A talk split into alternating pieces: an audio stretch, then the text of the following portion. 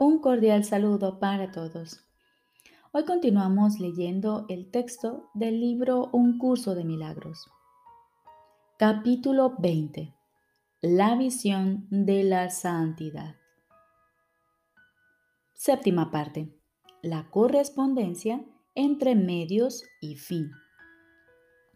Jesús nos dice, hemos hablado mucho acerca de las discrepancias que puede haber entre los medios y el fin y de la necesidad de que estos concuerden antes de que tu relación santa pueda brindarte únicamente dicha. Pero hemos dicho también que los medios para alcanzar el objetivo del Espíritu Santo emanarán de la misma fuente de donde procede su propósito. En vista de lo simple y directo que es este curso, no hay nada en él que no sea consistente. Las aparentes inconsistencias o las partes que te resultan más difíciles de entender apuntan meramente a aquellas áreas donde todavía hay discrepancias entre los medios y el fin. Y esto produce un gran desasosiego. Mas esto no tiene por qué ser así. Este curso apenas requiere nada de ti. Es imposible imaginarse algo que pida tan poco o que pueda ofrecer más. El periodo de desasosiego que sigue al cambio súbito que se produce en una relación cuando su propósito pasa a ser la santidad en lugar del pecado, tal vez esté llegando a su fin. En la medida en que todavía experimentes desasosiego, en esa misma medida estarás negándote a poner los medios en manos de aquel que cambió el propósito de la relación.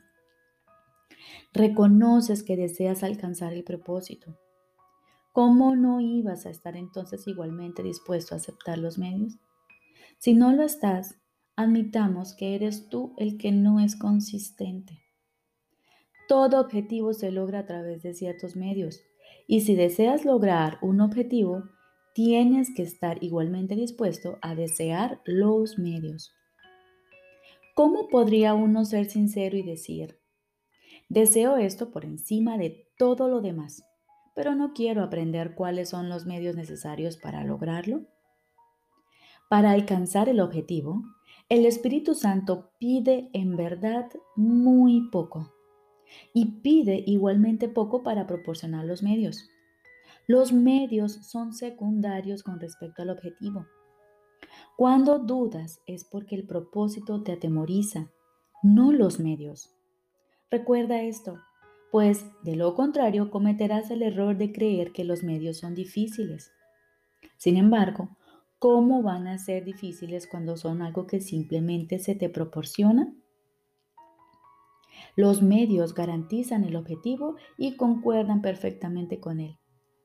Antes de que los examinemos más detenidamente, recuerda que si piensas que son imposibles, tu deseo de lograr el objetivo se ve menoscabado. Pues si es posible alcanzar un objetivo, los medios para lograrlo tienen que ser posibles también. Es imposible ver a tu hermano libre de pecado y al mismo tiempo verlo como si fuese un cuerpo. ¿No es esto perfectamente consistente con el objetivo de la santidad? Pues la santidad es simplemente el resultado de dejar que se nos libere de todos los efectos del pecado de modo que podamos reconocer lo que siempre ha sido verdad. Es imposible ver un cuerpo libre de pecado, pues la santidad es algo positivo y el cuerpo es simplemente neutral. No es pecaminoso, pero tampoco es impecable. Y como realmente no es nada, no se le puede revestir significativamente con los atributos de Cristo o del ego. Tanto una cosa como la otra sería un error, pues en ambos casos se le estarían adjudicando atributos a algo que no los puede poseer. Y ambos errores tendrían que ser corregidos en aras de la verdad. El cuerpo es el medio a través del cual el ego trata de hacer que la relación no santa parezca real. El instante no santo es el tiempo de los cuerpos. Y su propósito aquí es el pecado. Mas este no se puede alcanzar salvo en fantasías. Y por lo tanto, la ilusión de que un hermano es un cuerpo está en perfecta consonancia con el propósito de lo que no es santo. Debido a esta correspondencia, los medios no se ponen en duda mientras se sigan atribuyendo valor a la finalidad. La visión se amolda a lo que se desea, pues la visión siempre sigue al deseo. Y si lo que ves, y si lo que ves es el cuerpo, es que has optado por los juicios en vez de por la visión. Pues la visión, al igual que las relaciones, no admite grados. O ves o no ves. Todo aquel que ve el cuerpo de un hermano ha juzgado a su hermano y no lo ve. No es que realmente lo vea como un pecador, es que sencillamente no lo ve. En la penumbra del pecado su hermano es invisible. Ahí solo puede ser imaginado y es ahí donde las fantasías que tienes acerca de él no se comparan con su realidad. Ahí es donde las ilusiones se mantienen separadas de la realidad. Ahí las ilusiones nunca se llevan ante la verdad y siempre se mantienen ocultas de ella. Y ahí, en la oscuridad, es donde te imaginas que la realidad de tu hermano es un cuerpo, el cual ha entablado relaciones no santas con otros cuerpos y sirve a la causa del pecado por un instante antes de morir. Existe ciertamente una clara diferencia entre este vano imaginar y la visión. La diferencia no estriba en ellos, sino en su propósito. Ambos son únicamente medios y cada uno de ellos es adecuado para el fin para el que se emplea.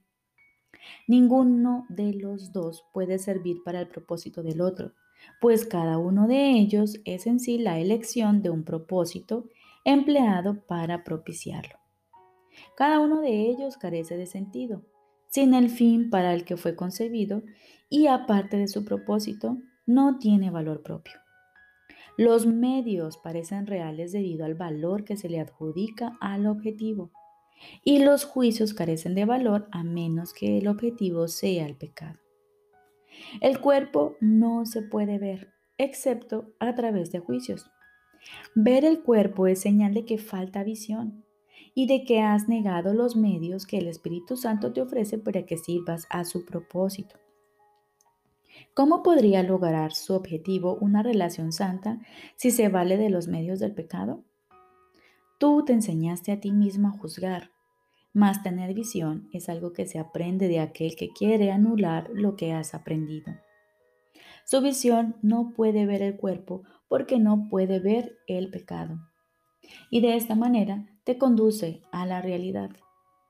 Tu santo hermano, a quien verlo de este modo supone tu liberación, no es una ilusión. No intentes verlo en la oscuridad, pues lo que te imagines acerca de él parecerá real en ella. Cerraste los ojos para excluirlo.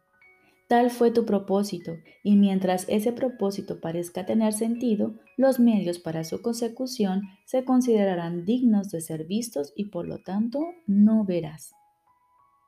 Tu pregunta no debería ser, ¿cómo puedo ver a mi hermano sin su cuerpo? Sino, ¿deseo realmente verlo como alguien incapaz de pecar? Y al preguntar esto, no te olvides de que en el hecho de que Él es incapaz de pecar, radica tu liberación del miedo.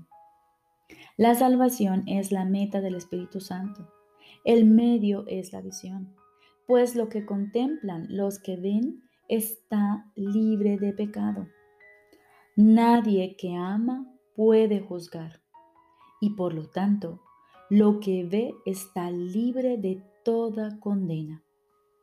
Y lo que él ve no es obra suya, sino que le fue dado para que lo viese tal como se le dio la visión que le permitió ver.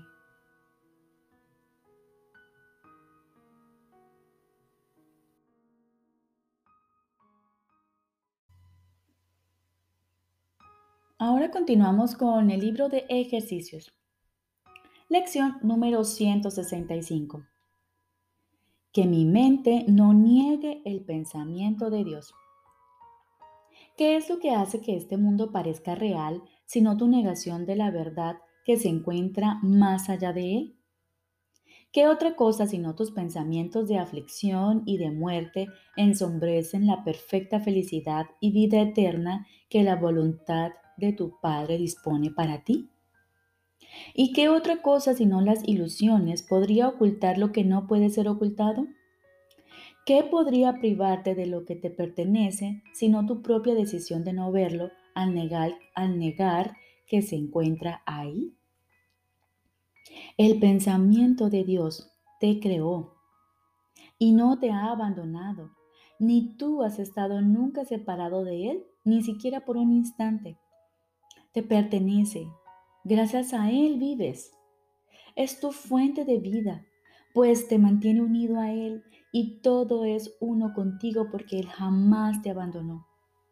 El pensamiento de Dios te protege, cuida de ti, hace que tu lecho sea mullido y allana tu camino, al iluminar tu mente con gozo y amor. Tanto la eternidad como la vida eterna refulgen en tu mente porque el pensamiento de Dios no te ha abandonado y todavía se encuentra en ti. ¿Quién negaría su seguridad, su paz, su alegría, su curación y tranquilidad de espíritu así como su sereno descanso y apacible despertar si reconociese dónde se encuentran? ¿No se prepararía de inmediato para salir a su encuentro, abandonando todo lo demás como algo sin valor en comparación? Y una vez que los hubiera encontrado, ¿no se aseguraría de que permanecieran con él y él con ellos? No niegues el cielo, hoy se te concede solo con lo, con lo que lo pidas. No es necesario tampoco que percibas cuán grande es este regalo, ni cuánto habrá cambiado tu mente antes de que te llegue. Pídelo y se te concederá. No niegues el cielo. Hoy se te concede solo con que lo pidas. No es necesario tampoco que percibas cuán grande es este regalo, ni cuánto habrá cambiado tu mente antes de que te llegue. Pídelo y se te concederá. La convicción radica en él. Hasta que no le des la bienvenida como algo que te pertenece, seguirás en la incertidumbre. Mas Dios es justo. No tienes que tener certeza para recibir lo que solo tu aceptación puede otorgar pide con fervor. No tienes que estar seguro de que lo que estás pidiendo es lo único que deseas, mas cuando lo hayas recibido sabrás que estás en posesión del tesoro que siempre anhelaste. ¿Por qué otra cosa ibas a querer intercambiarlo? ¿Qué podría inducirte ahora a dejarlo desaparecer de tu extática visión? pues verlo te demuestra que has cambiado tu ceguera por los ojos videntes de Cristo y que tu mente ha decidido abandonar la negación y aceptar el pensamiento de Dios como tu herencia. Y ahora las dudas son cosa del pasado. El final de la jornada es indudable y se te ha concedido la salvación.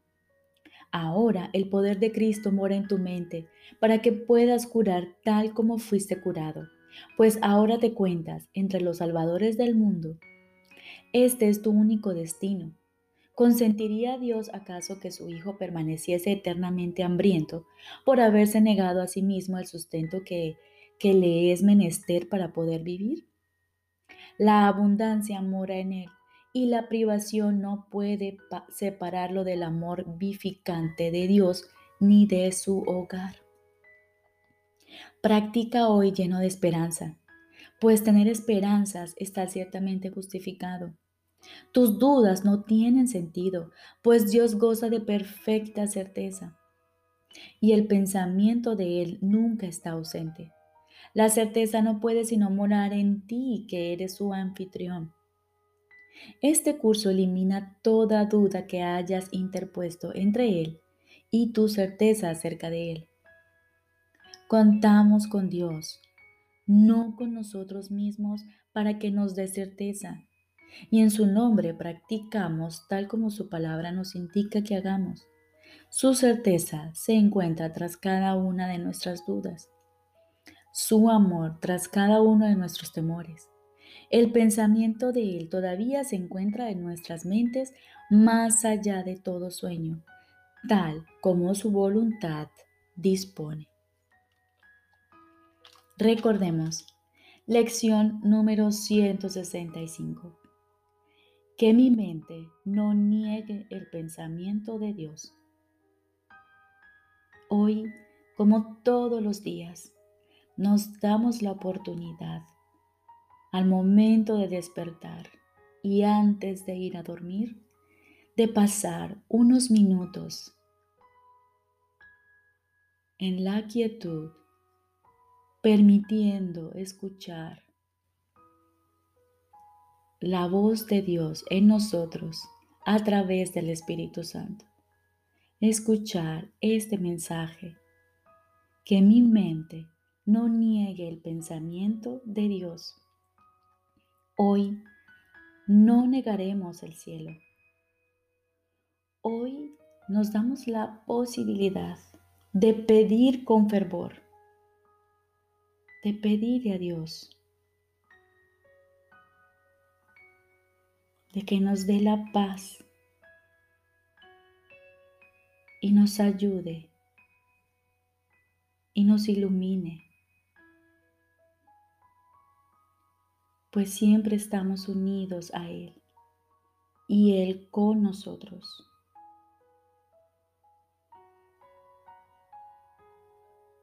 Pidamos seamos conscientes de su presencia en nosotros.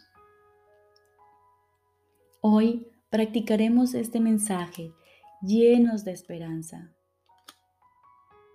de saber que en mi mente, que en nuestra mente habita el pensamiento de Dios.